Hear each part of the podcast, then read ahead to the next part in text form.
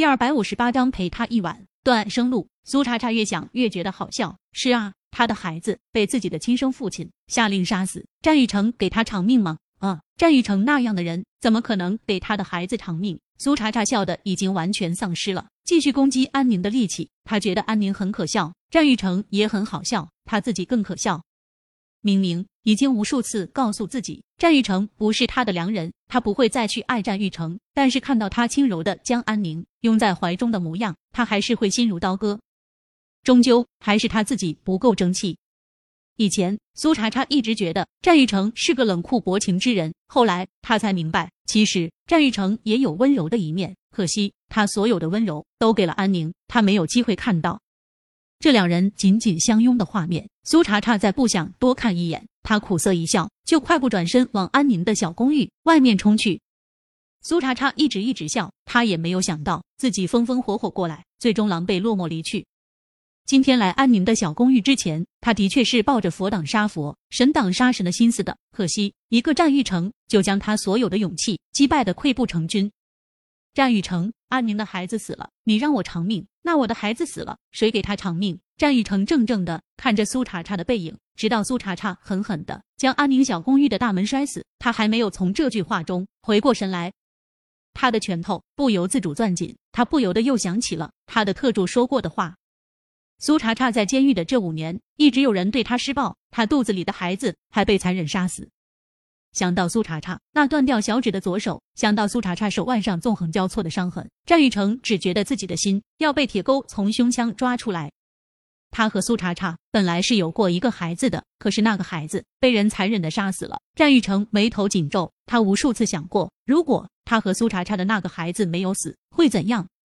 是不是苏茶茶不会那么恨他？那个孩子还会像叶小宝和叶小贝一般可爱，催生生的喊他爹地？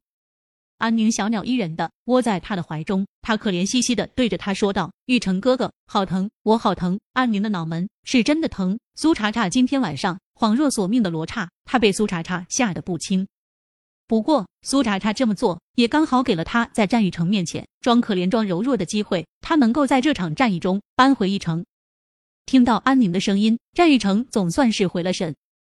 他淡淡看了一眼安宁已经停止渗血的脑门，淡淡说道：“我让医生过来给你处理伤口。”又看了一眼安宁脑门上的伤口，战玉成的眉头拧得更加厉害。倒不是他心疼安宁，而是他觉得安宁实在是有些小题大做。他额上的这点破皮与苏茶茶身上的伤口相比，屁都不算。但就是这么一点伤口，他还能委屈成这样？那五年的监狱生涯，苏茶茶受了那么多的伤，要是放在安宁身上，还不得疼死？越想心中越是烦躁。战玉成给私人医生打完电话后，就下床往卧室外面走去。安宁是想要借这个机会挽回战玉成的心的，他当然不甘心就这样让战玉成离开。他慌忙从床上爬下来，自身后紧紧抱住战玉成。玉成哥哥，别走，你别走好不好？安宁，医生很快就会过来。玉成哥哥，我真的好疼，我好害怕，我怕苏茶茶还会回来。玉成哥哥，你留下来陪我好不好？战玉成一点点将苏茶茶那落在他腰间的手掰开。安宁，我先回去。不，安宁固执的扑到战玉成怀中。玉成哥哥，我不许你走，我真的很难受，你就不能留下来陪陪我吗？玉成哥哥，你是不是信了苏茶茶的话？你也觉得我会让人给小贝下老鼠药？玉成哥哥，我发誓，我真的没有做过这种事，那是一条活生生的人命啊！我胆子那么小，怎么可能敢去伤害别人性命？玉成哥哥，求求你相信我好不好？安宁眼角挂着未干的泪痕，他抬起盈盈水眸，可怜巴巴的对着战玉成说道。看到安宁的眼泪，战玉成不会觉得心疼，只是觉得心烦。想到当年安宁不顾生死从大火中救出了他，他耐着性子对着安宁说道：“安宁，我相信你，好好休息，明天我再来看你。”说完这话，战玉成再不做丝毫的停留，笔直的长腿迈出，就离开了安宁的卧室。玉成哥哥看到公寓的大门被紧紧关死，安宁心中恨到了极致。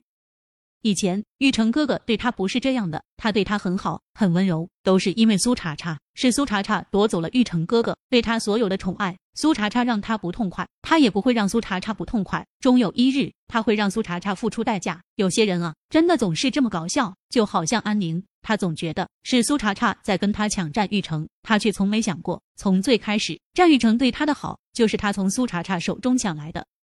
后来，苏茶茶更是战玉成名正言顺的妻子，她只是一个小三。这个世界上最可笑的，莫过于一个小三妄图破坏别人的婚姻，还觉得全世界都对不起他。可悲又可笑，苏茶茶浑身上下都在疼，疼到最后，他也不知道到底是哪里疼。他知道他身上伤的不轻，他应该去医院。但自从一次次自杀未遂在医院抢救后，他就讨厌死了去医院治病。他宁愿疼死，也不要去医院，让医生处理他身上的伤口。他这副模样，也不能去找叶维，他怕会吓到叶维和梁小芝。苏茶茶如同一个幽灵一般，漫无目的的走在马路边。幸好他走的这段路，路灯并不算是多亮，路上行人也不多，无人察觉他的狼狈。苏茶茶以为他能够一个人安安静静的熬过这个夜晚，没想到他遇到了凌霄。凌霄看到苏茶茶后，就将自己那辆骚包的法拉利停在了路边。他走到苏茶茶面前，轻佻的对着苏茶茶吹了个口哨，那张中法混血的俊美脸庞笑得桃花朵朵开。苏茶茶，好久不见。